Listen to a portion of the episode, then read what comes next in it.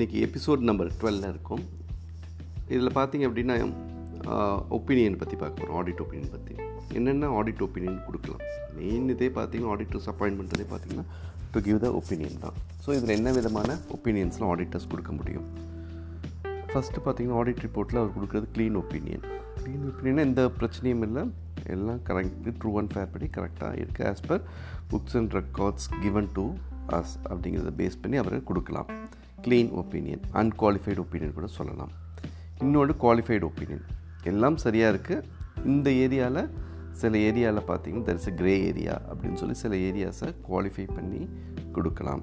இது qualification opinion inappropriate opinion அப்படிங்கிறது பார்த்தீங்கன்னா இட்ஸ் அன் அட்வர்ஸ் ஒப்பீனியன் சொல்லலாம்.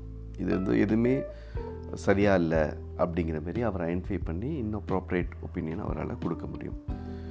இது வந்து அட்வர்ஸ் ஒப்பீனியன் சொல்லலாமே இதை பொறுத்த வரைக்கும் இட்ஸ் நாட் அன் ஒரு நல்ல ஒப்பீனியன் அப்படிங்கிறது கிடையாது. டிஸ்க்ளைமர் ஒப்பீனியன் அப்படின்னா சப்ஜெக்ட் டு திஸ் எனக்கு இது இந்த ரெக்கார்ட்ஸ்லாம் கொடுக்கல. அதனால் இந்த ஏரியாவை பார்க்க முடியல.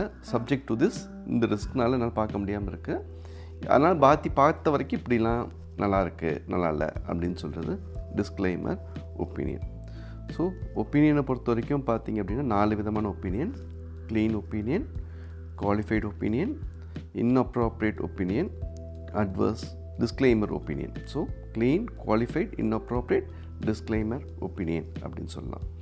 ஸோ இந்த ஒப்பீனியன் பொறுத்த வரைக்கும் நம்ம கரெக்டாக எங்கெங்கே ஆடிட்டர்ஸோட ஒப்பீனியன் பொறுத்த வரைக்கும் இந்த வார்த்தைகளை எக்ஸாக்டாக யூஸ் பண்ணி நம்ம எக்ஸாமில் எழுதணும். தேங்க்ஸ்